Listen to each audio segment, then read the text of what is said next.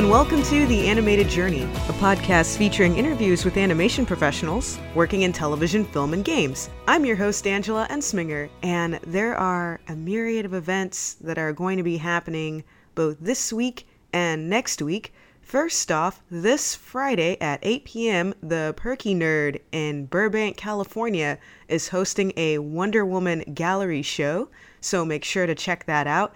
And if you're a member of ASIFA Hollywood, there are a number of screenings that are going to be going on soon, including Cars 3, Bojack Horseman, and F is for Family. So I'll have links in the show notes for the Perky Nerd and for ASIFA Hollywood if you're interested in joining and becoming a member and checking out all of the screenings that they have going on. And I'm very pleased today to be presenting part two of my interview with Cassie Soliday. In this interview, we talk more about what it's like to be a script coordinator, as well as several of her personal projects. Also, around the 18 minute mark, the cleaning crew came in and needed to start vacuuming. So there's a change in the conversational topics at about minute 1940. So just wanted to give you guys a heads up. So without further ado, I present episode 45 interview with Cassie Soliday part two.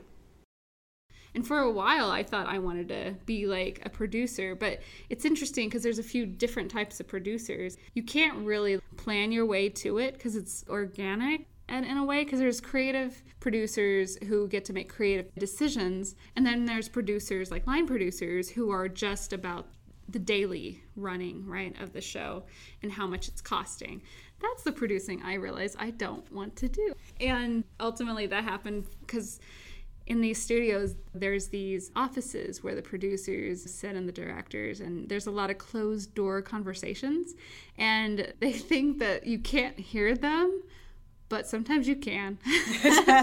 a lot of the times you can, especially when they're heated. And I heard my producer on various shows multiple times have these really difficult conversations with overseas studios, being like, you can't have more time. We need to be in post right now. You need to deliver these revisions. And it's amazing how different your friendly producer is after those conversations. It, it's just so interesting. I look at a lot of emotional states of the people I'm around. Like that stuff really interests me. I'm a severe empath. and I feel like I'm a little bit of a sponge where I t- intake people's emotional places, which is not completely healthy. So I've had to look at myself and be like, is this my emotion or am I sad because my best friend is like miserable right now? But ultimately, that was what decided that I did not want to be a producer was having to not that they were yelling, but you have to be hard. You're friendly, but you have a schedule to keep. I mean, especially when you work for like big companies, it's like, oh, they have plenty of money, just throw more money no, at it. They don't, it's like actually. They really don't. Like it's it's amazing once you get in it, finding out the actual reason for things and realizing it's not necessarily oh they don't understand or blah blah blah. Because you know when you're younger in high school or college or whatever it's like they don't understand. They don't know what real art is. It's like this is a business. Mm-hmm. i remember uh, was it jason marsden in a podcast i listened to? It's like he goes it's called showbiz not show friends. There's a reason. It is a business. Like what you said it, people have to get paid. Another thing you said which i loved about the woman from women in animation is that creative people, as much as we don't want to admit it, we need a schedule because all of us know people, ourselves included, where our personal projects are not done because we don't have a schedule, because mm-hmm. we don't have someone telling us this has to get done other than ourselves, so we don't do it. You can't do that at the studio level. Mm-hmm. If it mm-hmm. doesn't get done, there is no show. Yeah, and something else you you said in there where like at the studio level, you have to have a guaranteed output. You know, mm-hmm. you have to already be a certain level to be able to keep up and to make the quality. That's so true, you know. It is true. And you see it and you realize, oh, that's why I didn't get said this job or this job yet. You look and you're like, this is the level you have to perform at. Are you at that level? The answer is no, then keep working at it till you get to that level because it's hard. Yeah. You know, you're having to churn out X number of designs or boards or scripts every single day. And thinking back before like I moved out here and got into the industry and everything and saw how it really worked, I feel like what I thought the industry was being an artist in the industry, I thought, oh, you sit there and you draw with pencil on actual paper and you just kind of love on each line and you draw your shapes and your smiles and your eyes and you put the soul in those eyes and you make it pop with sh- cool shading. And I thought that, oh, you just, you love on this stuff. The way like Frank and Ollie would used to talk about their drawings and how they lavish each line in those little documentary videos. It's not like, It's not that. like that at all. You have to pound it out. Yeah, and I you wonder know? too. You see those videos, it's like, I think the nostalgia wave kind of hits at a certain point. It's like, yeah, you're saying that now. what were you saying then, though? That's and what not I wanna know. And not to disrespect them because they were both amazing Oh, amazing for people. sure. But you kind of have to, you know, after actually being in it, it's like, was it really all that great every day, all the time? Really? Yeah. Mm, that's suspect. I want to hear Glen Keane say something about schedule. Yeah, I'm sure he's got lots of stories. Yeah. But it's like, that's what makes you better. Because you have to do it. You don't Mm-hmm. have a choice. It has to get done. So you do it. And then you go, well, it's done. Does it look great? Eh, I'll try again for the next episode. That's why I love television, actually. Because you don't have time to noodle anything. yeah. You got this much time. All right, it's done. Yeah. Do better next time. And you get like a formula in a way. And like I know people are like, oh, formula, let's stray away from formula. But it helps you create faster. It's giving you a structure. And like there's room to play outside of it if you can do it quickly. You know, but like you also have to know what the structure is. You're not going to be able to have a great design or a great story or a great character if you don't even know what that even means. What does that even mean? What are you even basing that on? It didn't just come out of the air. There are certain things that work and they mm-hmm. work for a reason. So you need to figure out what that reason is mm-hmm. and why people keep doing that. And then go, okay, is there a better way to do that? But don't just throw it out completely and just, I'm just going to do this random thing. We don't understand this now. Yeah, what it's- is this? there's not a lot of room for experimentation at all. There is, you just have to, you have to really know what you're doing.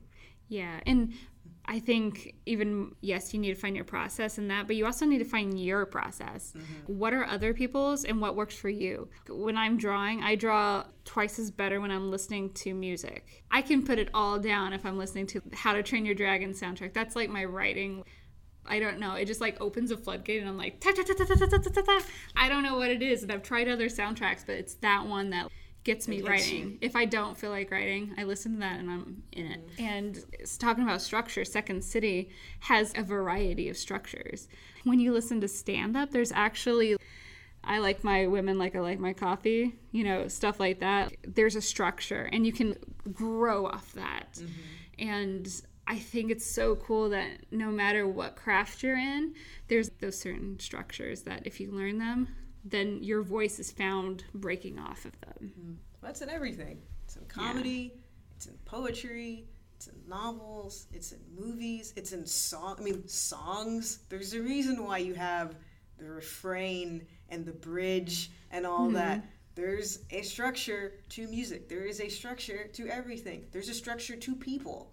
There's a structure to animals and plants and the world. There's a reason it makes sense. Oh yeah.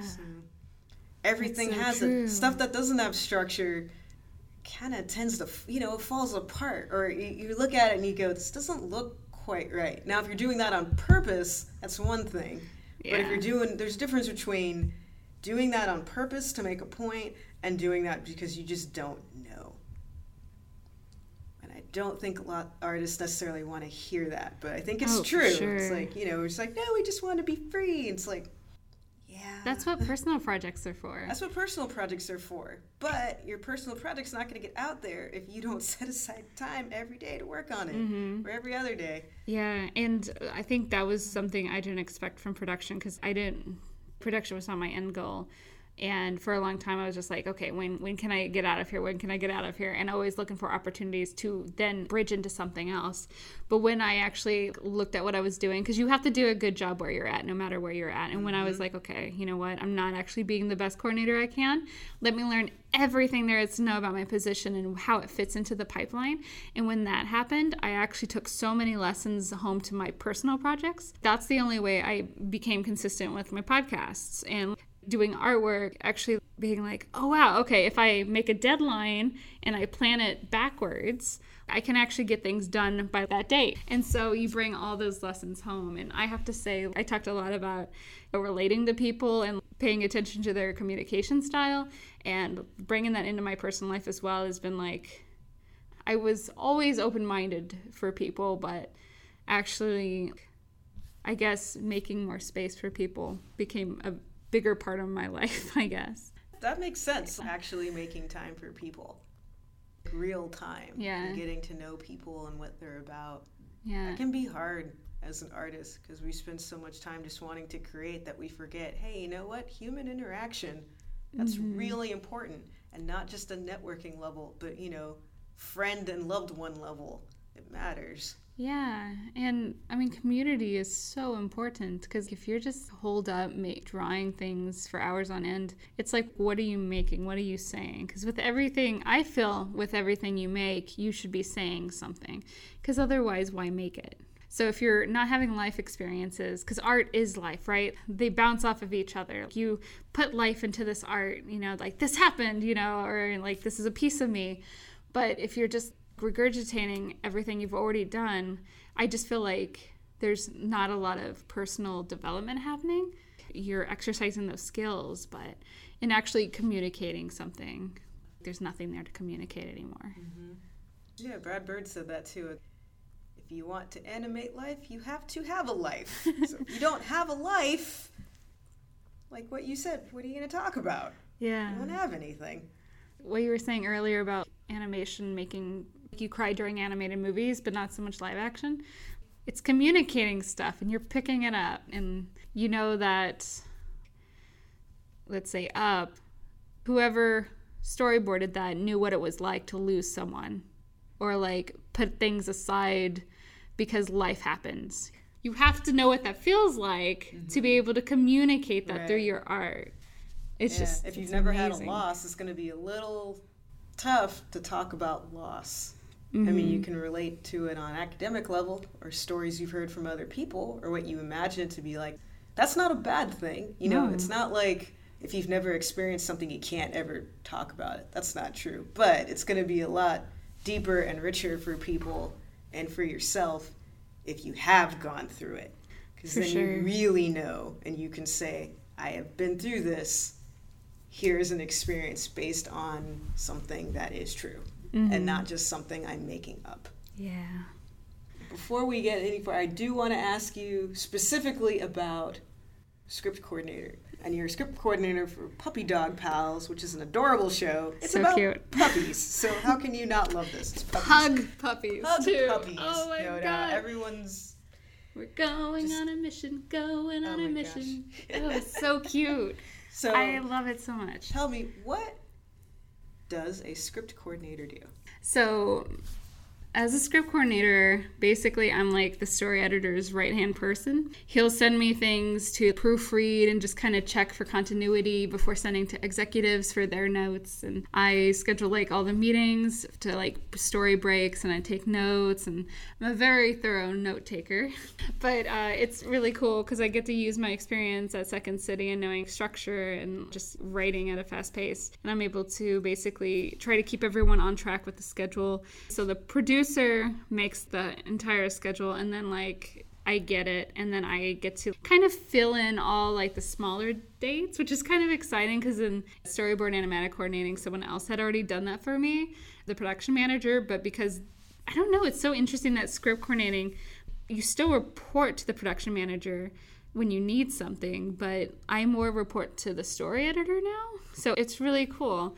And one of the most interesting things that I didn't expect was that as a production coordinator, you have to multitask. You have to be doing a lot of different things all the time because there's so much to do. So, as a script coordinator, I've had to do a lot of monotasking and it's been driving me crazy. I've only been in this role about three months. So, like, proofreading, I can't listen to my podcasts because I have to be like reading and imagining what's going on and looking for errors and continuity.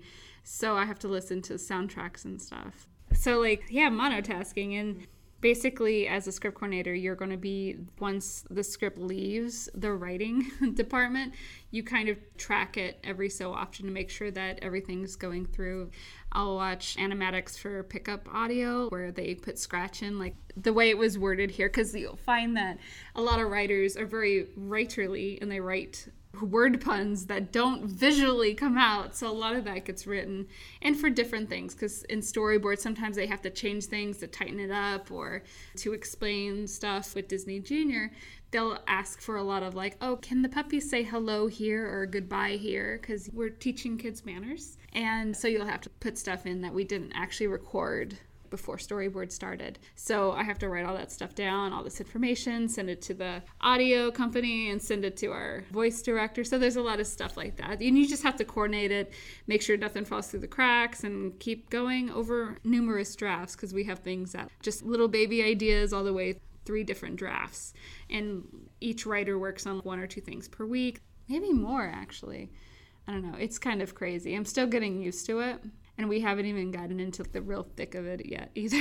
so, but it's a lot of communication, taking care of your team, and being on top of the schedule.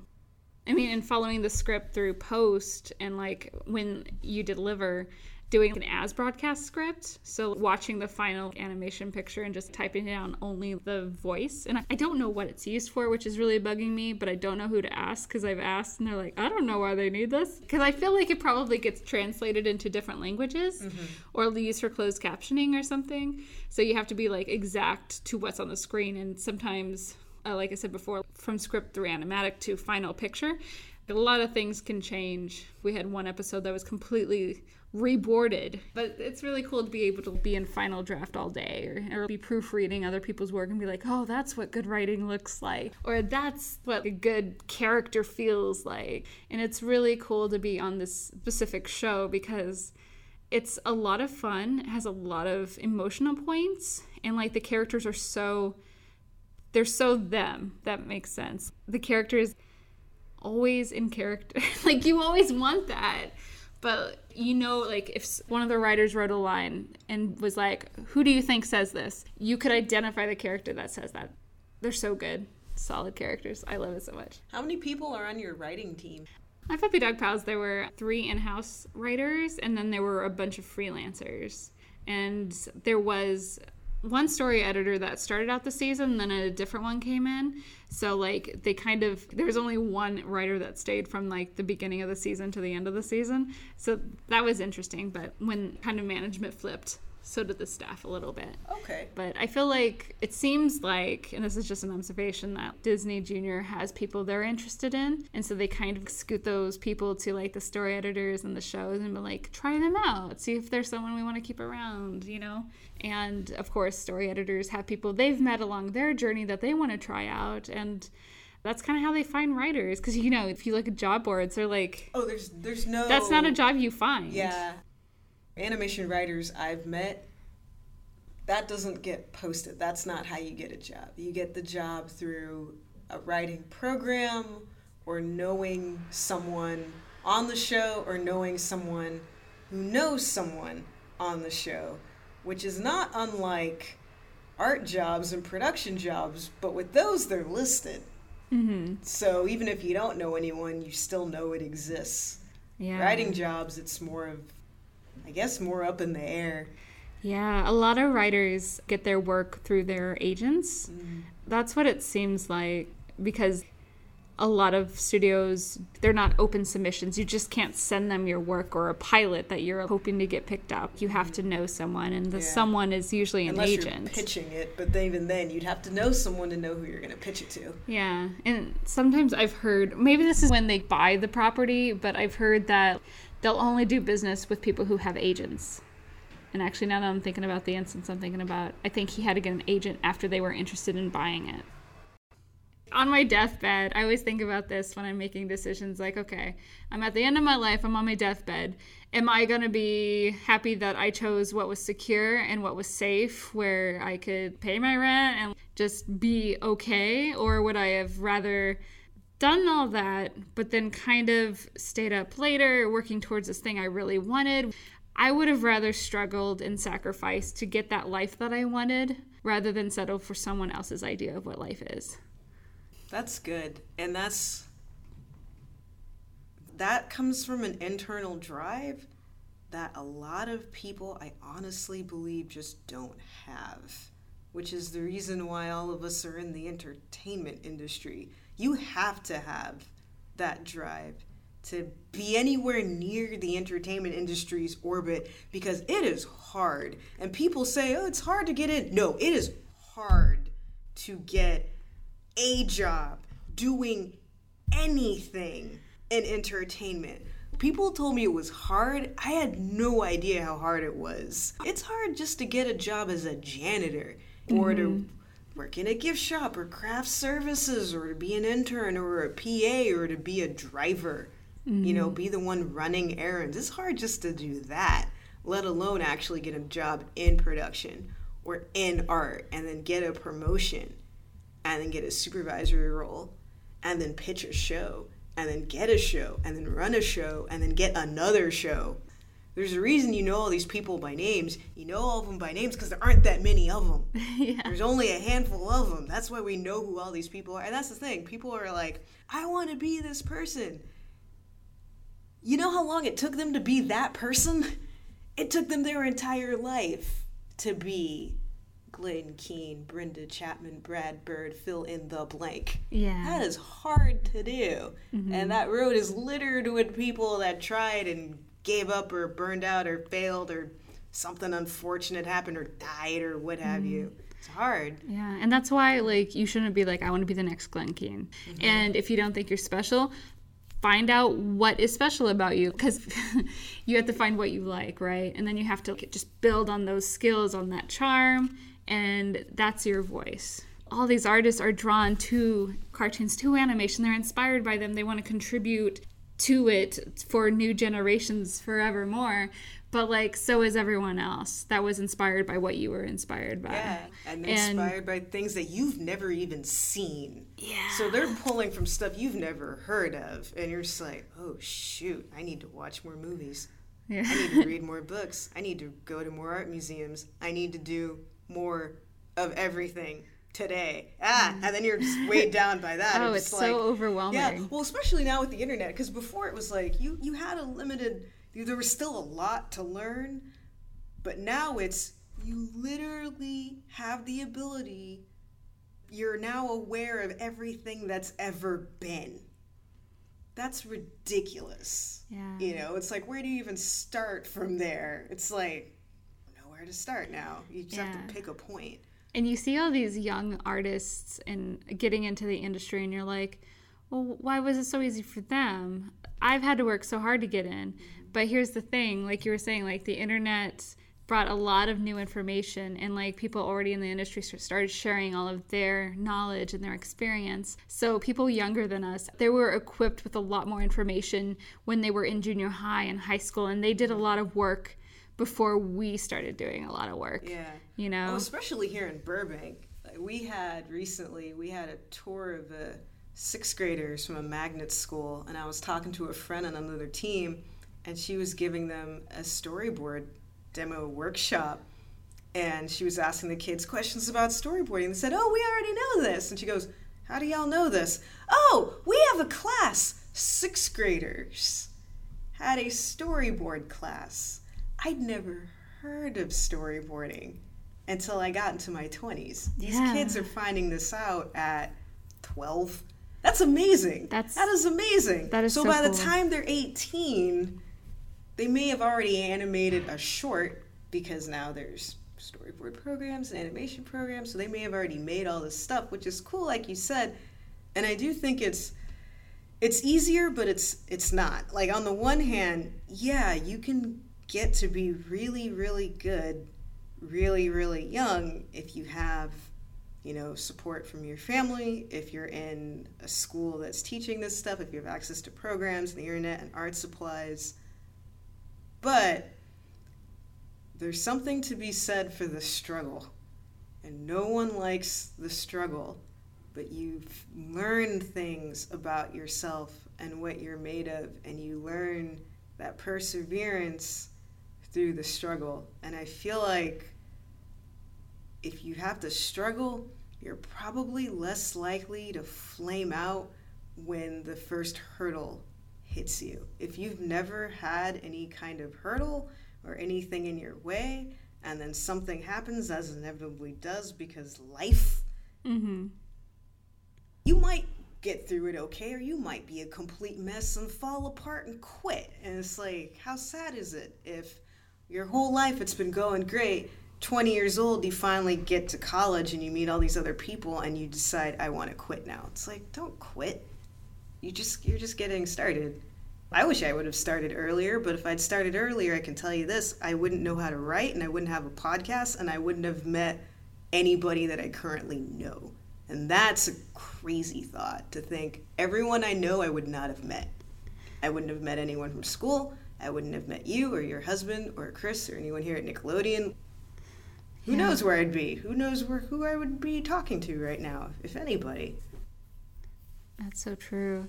I mean, you find out why you want the things you want, you learn mm-hmm. about yourself. That stuff's invaluable because mm-hmm. if you're in it for the long haul, this industry can be really difficult. Because animation's so expensive, there's not actually a lot of shows. There seems like there's a lot, but in comparison to other industries, there's there's not. And There's more than there used to be, though.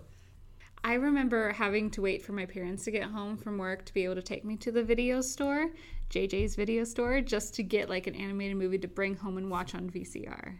And like keeping myself entertained, roaming around our acreage and like finding random crap in the woods and being like, I need to get out of here. Yeah.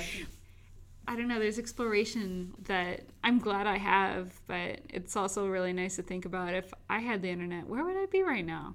Yeah. But ultimately, my life has progressed in a way I would not change anything. There's some things I'm like, well, I, I, should, I could have handled that situation better. There's, I would change certain relationships. It's like there's better ways it could have handled stuff. Yeah, but you grow from those things. True. You know, if I'm not failing, I'm not growing. So I've made plenty of opportunities for myself where I could fail and and fall flat on my face, and I do all the time. But like, I'm not the person I am today without all those experiences. Yeah. You know, I feel like I am meant to be where I am when I'm meant to be there.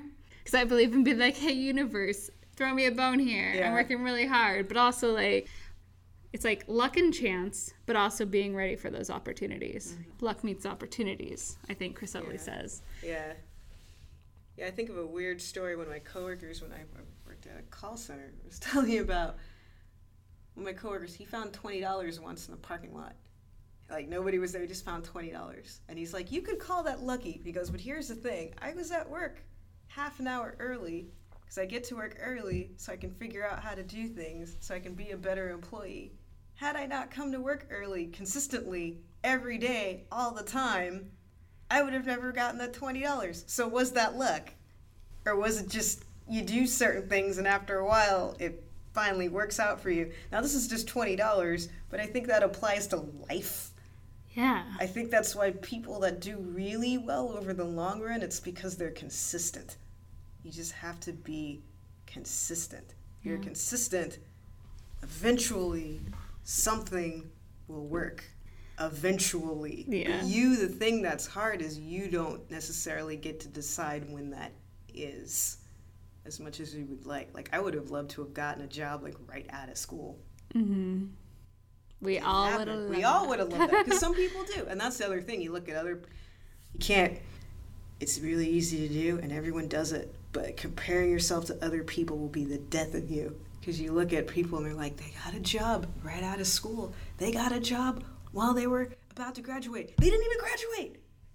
In the middle of school, they got a job and they they got plucked out, and they didn't even have to finish their degree, and they're not having to pay off horrendous student loans and now they're amazing and famous and ah and you're happy for them but at the same time you're like you know, you can't do that to yourself. Yeah. Once you start kind of just focusing on what you're doing, it's a lot easier. Yeah, it's like stay in your lane, man. Because also what we see might not be the whole truth either. Mm-hmm. The thing about consistency, I mean, that's what it takes to get noticed. Post your artwork consistently, not like one thing every six months.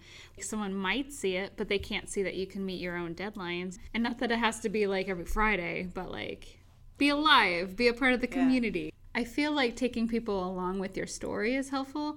I love the name of your podcast, An Animated Journey, because it's your animated journey exploring other people's animated journey because you want to take your audience along with you. So if you feel like your work isn't great or that it could be better, so why not just start posting the best of the work that you're making now and then just kind of like talk about the process of learning and growing. And this is something that I'm trying to do myself because it's easy to tell people like you should do this, but ultimately you have to do it. People can give me advice, tell me how I should do something, but until I make the decision to actually do it, it's not going to get done because you have to believe in yourself and actually like show up. This is true. And let's talk about those personal projects because we've been talking about personal projects for a while. So you have many. I have So many. we will talk about all of them. So one of the biggest ones I want to talk about. I want to talk about your comic first off because you have lots of different comics. So tell me about the multitude of comics that So- you have. And so, talking about consistency, up until this year, they have been very inconsistent. And that's one thing that I love comics, and I came to it very late. Like I said, I grew up in a very small town in southern Illinois, and we didn't have comic stores, and I didn't have the internet. And so, in learning about comics, it's amazing because, okay, animation and cartoons, you need a whole bunch of people to come together and make these things. But with comics, you can make your own. You could write it and you can draw it. And for me, I have always been in love with both. I'm a more consistent writer, but I still love drawing. And to be able to do both of them is so amazing. So I started making comics with, he was my friend at the time. He's my husband now, but we started making this one comic called Nerds with Beards.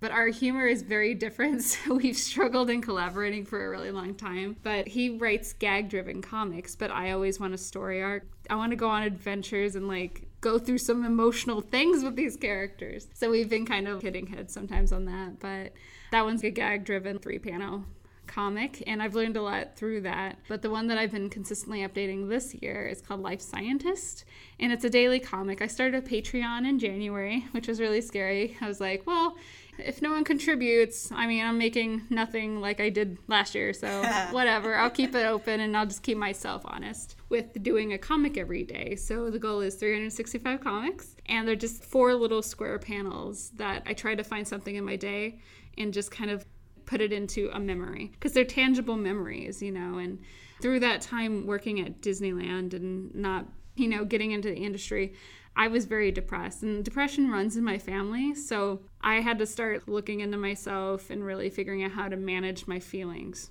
Because there were points where I'm like, what am I doing with my life? This isn't what I want to do. And like, it was a good job and I loved the people that I worked with. But emotionally, I wanted something more. And I feel like probably a lot of people can relate to that. Because at the end of the week, you're like, I did nothing this week. This was stupid. My life's horrible. And in doing these comics, you really have to look for moments and like the beauty in your life. And like, also, I'm trying to find the humor in life as well. Because I just want to make something. Because when I'm creating consistently, I feel better. I don't feel anxious or nervous. And I'm like, okay, I existed today because I made this four panel comic. So, Life Scientist in particular, because it's like a journal comic, it's more me managing my feelings and just having a place to kind of just put it out. Because it's like how I'm experiencing the world.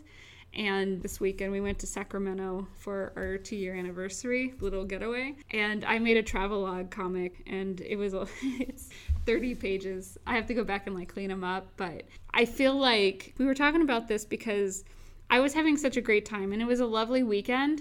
But I feel like doing the travelogue journal experience along with it helped me like really be in the moment and really look at what was happening just a moment ago to be able to capture that. And there's something really beautiful about the moment and trying to document it because it's like you want to be in the moment, but you also want to remember it. You you know, and you want to remember how that feels and how to communicate your happiness through your pencil onto paper. It's just a very active way of processing because you're not going to be the same person you were just this moment. And life goes on whether you want it to or not. So, in looking back at all my diary comics I've done, I'm like, wow, life isn't that bad. Look at all the beautiful moments I've had. Or if I'm like angry at Matt because we got in like a little fight because I make terrible jokes and so does he, and we get mad at each other. And then I look back at all these cute things he said or all these romantic moments we had. Romantic moments I had. Uh, TM. that was that was pure improv right there. Oh, Did wow. not pre-plan that. I've never said that before. I see that, you know, and there's proof of a life well lived. I love them so much, and it's about the experience of making them that I'm in love with because the final images are sometimes really crude, and I do them pencil on paper and sometimes straight with a marker and you can't take that back. Nope. Oh. so, like, they're not always pretty, but it's also a way to kind of work on simplification as well. Because what I love about cartooning, almost said John Schultz. Charles Schulz is what I meant to say. lesser known brother, John. He's amazing. And they're so simple. And I mean, cartoons and animation in general, like you have this complicated, real character boiled down to only the essential lines and shapes. And I just think it's so amazing what you can communicate through just simple lines.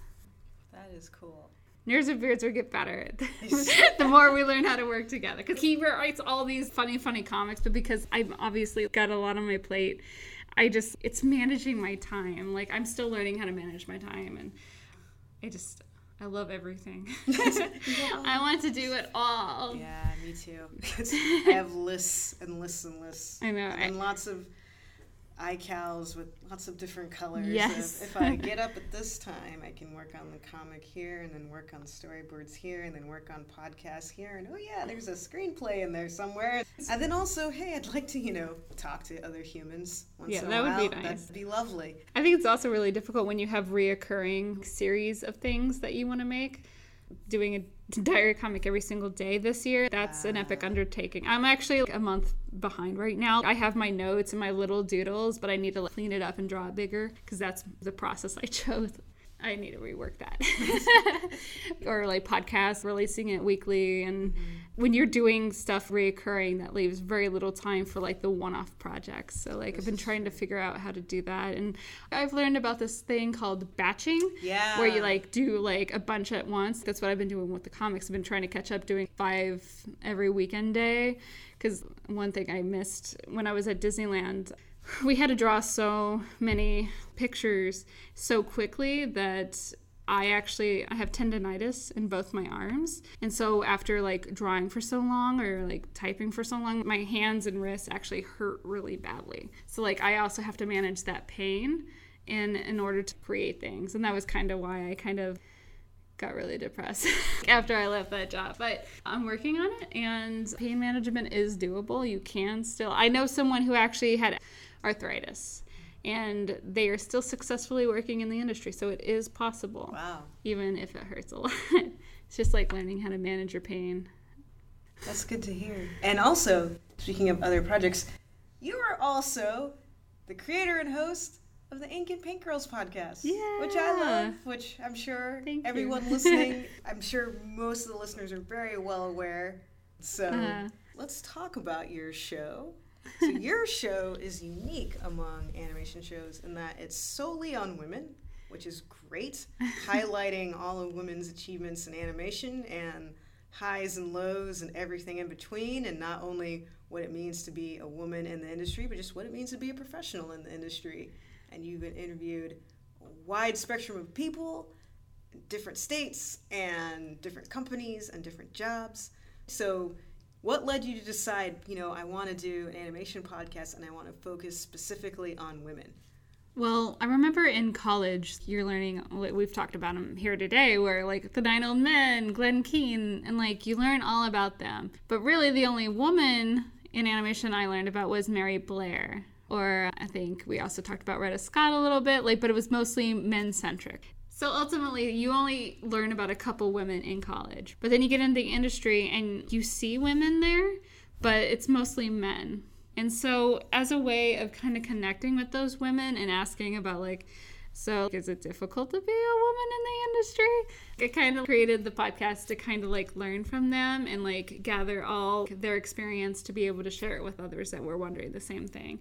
And honestly, one thing that I do is I try not to focus on them being a woman. If it comes up organically, we go into it. And at the end, there's a few female centric questions because interestingly enough, sometimes the advice that you would give to a young woman wanting to get into the industry is different than what you would just say to someone wanting to get into the industry. And of course, it depends on the woman and what her experience has been.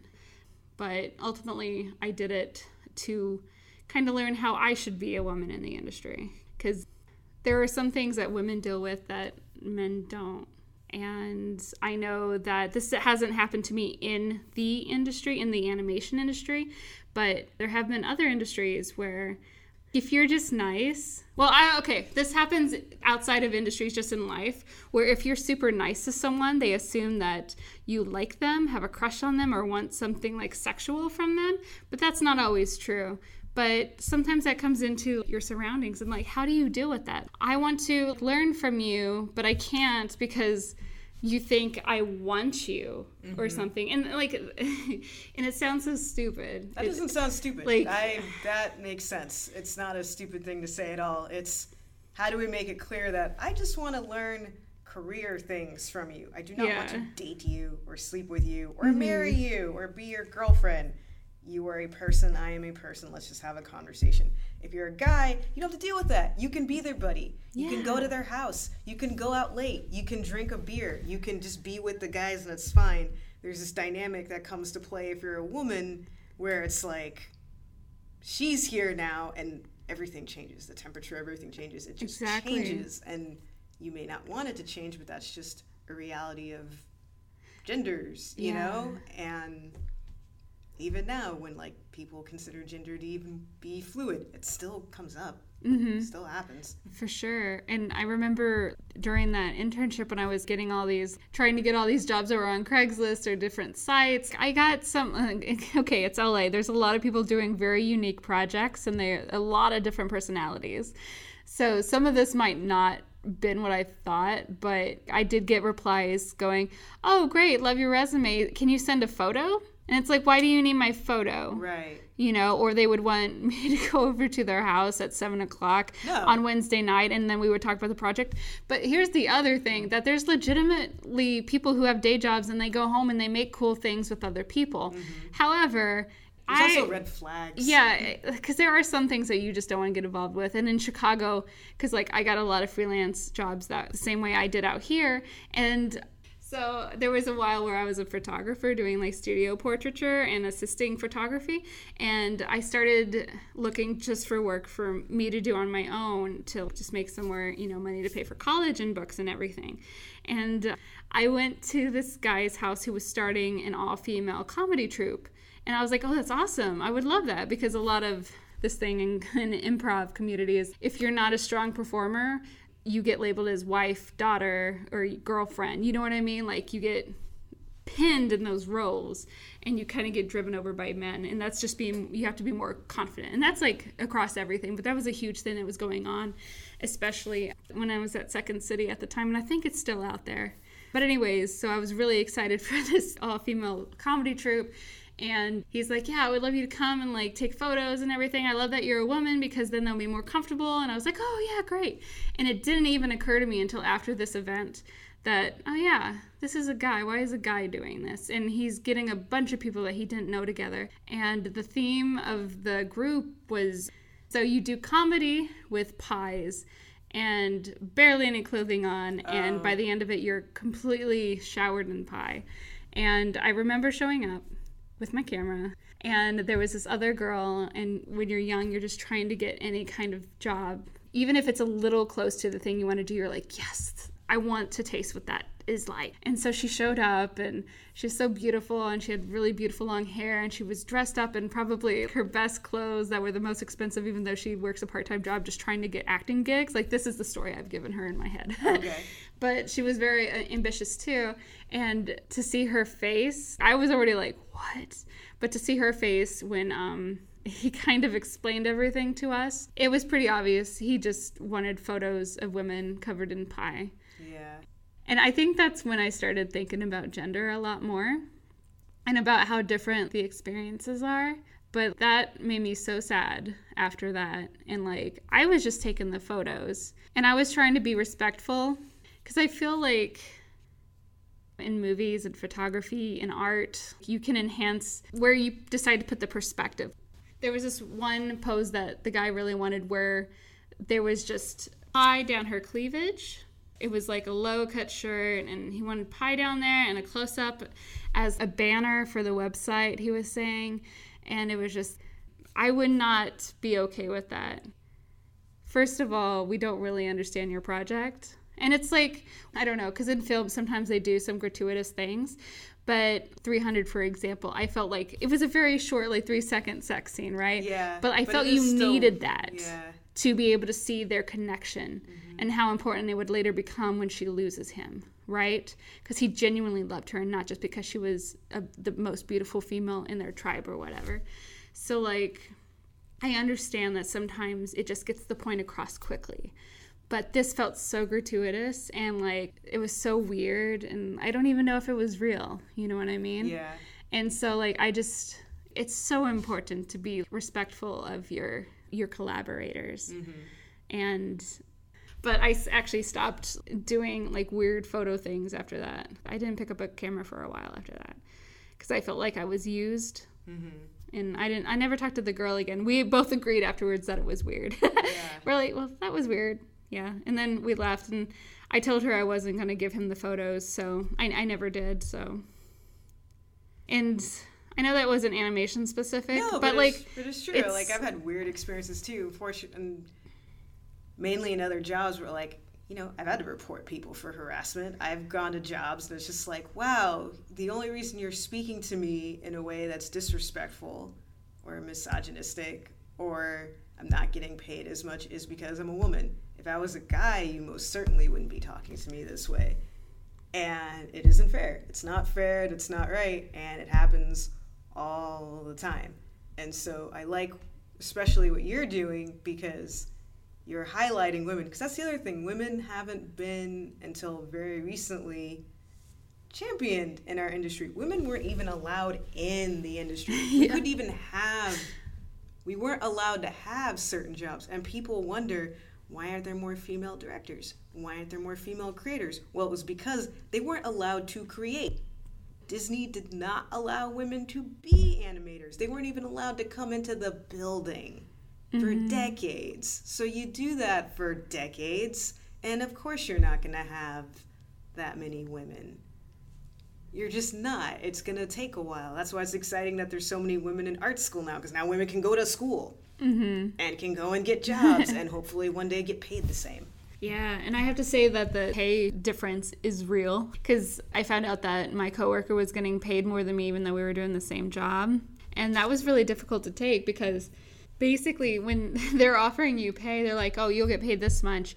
You have an opportunity to be like, oh, I was expecting this bullshit a number. I don't care. Like, say a different number. Don't do what I did. I'm like, oh, that sounds great. That's more than I make now. Mm-hmm. Because they lowball you because they expect you to ask for more, is what I've found. Again, I've only been on three shows, but it really sucks getting paid $50 more than a PA when your coworker gets $100 more or mm-hmm. $150 more. That really sucked. And it actually, I held on to that for a little too long because I was like, well, I'm getting paid less, so why do I have to work equally as hard? But I grew out that quickly. That's not a good headspace to be in, but like it really does suck and it really does play into your self confidence as well. Don't expect them to pay you more, but on the chance that they can offer you more, ask for something else. Be like, I'm willing to negotiate, but I was really expecting this amount. And you also have to make sure you're worth you're worth your salt. Yeah. That's why I like that the Animation Guild lists this is how much people make on average. Because that's the other thing. You also need to know well, what should I even, what is the standard? You gotta even know what the standard is. Don't just go by, oh, they said this. No, no, the standard might be way up here, mm-hmm. or it might be way, you don't know. You're right, you do have to research and just ask people, what are you making? I did that a lot for freelance. Like Smart. for freelancing, I asked everyone I knew, hey, what should I ask for? And I asked multiple people of multiple genders, what should I be asking for? Oh, smart. And pretty much everyone said, ask for this. And I remember thinking, wow, that's high. But four people said the same number, so okay. Yeah. And I did. And it turned out fine, but it's like, I wouldn't have known. I would have asked for something way lower just because I didn't know. Yeah. Because, like you said, better than the last job. This sounds great. Well, yeah. You can't always compare it to your last job. One thing I found in illustration, freelance illustrators usually get paid a little bit more because it is a freelance job, you know. Mm-hmm. So you have to account for taxes. Yeah. So I thought that was interesting. Yeah. And I feel like I learned from different industries and try to bring it into like just mm-hmm. my life because it helps me have a structure yeah. and figure out how best I work under my own but I think that's smart to ask for a little bit more yeah. in general to take care of yourself because you got to take care of yourself. Like you really want the job, and oh, there's obviously also like other circumstances because if you just need a job, you have to take it, but you have to be willing to talk and ask for what you want, even if you're not given it. You and have also, to be heard. and you have to take out. I remember reading this somewhere, and I think this is good. Take your insecurity out of it. Take your oh, but my art isn't as good as this person's art. Uh-uh. Just push that aside. Don't don't even with that. It's not about that. You are providing a service based on your expertise. If they could do it, they would do it. They can't, uh-huh. which is why they're asking you. And they're going to pay you. So you need to ask for a good number that you are happy with that it's not just about your worth, it's about your worth plus your time, plus the industry standard, plus who they are too. If a major corporation is asking you for something, don't give some lowball number. They're a major corporation. Mm-hmm. You're asking for a certain thing, you need to pay this. You have to take all of that into account.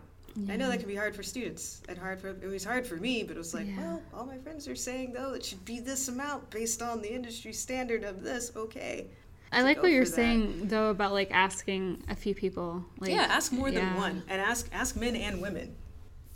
Because yeah. they might give you different numbers, and that's very telling. It's like, oh, it's like, uh, okay. You know?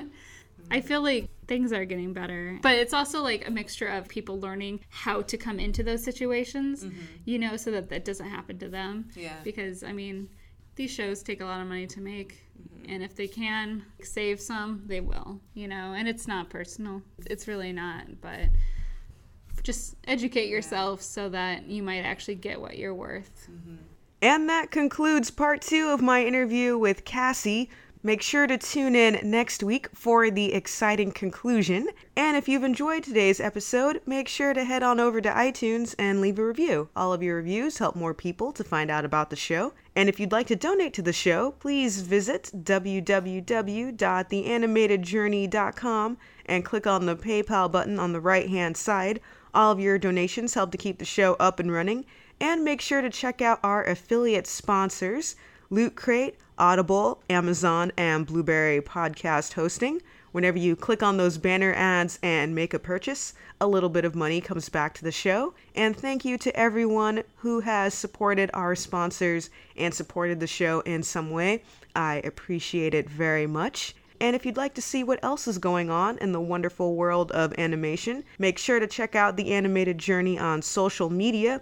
On Facebook, the address is facebook.com slash the animated journey. On Tumblr, it's theanimatedjourney.tumblr.com. And on Instagram and Twitter, the handle is at animjourney. And if you'd like to see what I've been up to lately, you can visit my website, www.sketchysoul.com. On Facebook, it's facebook.com slash sketchysoul. On Tumblr, it's sketchysoul.tumblr.com. And on Instagram and Twitter, the handle is at Sketchy Soul. So thanks again to everyone for listening. And as always, be encouraged and have a great day, everybody.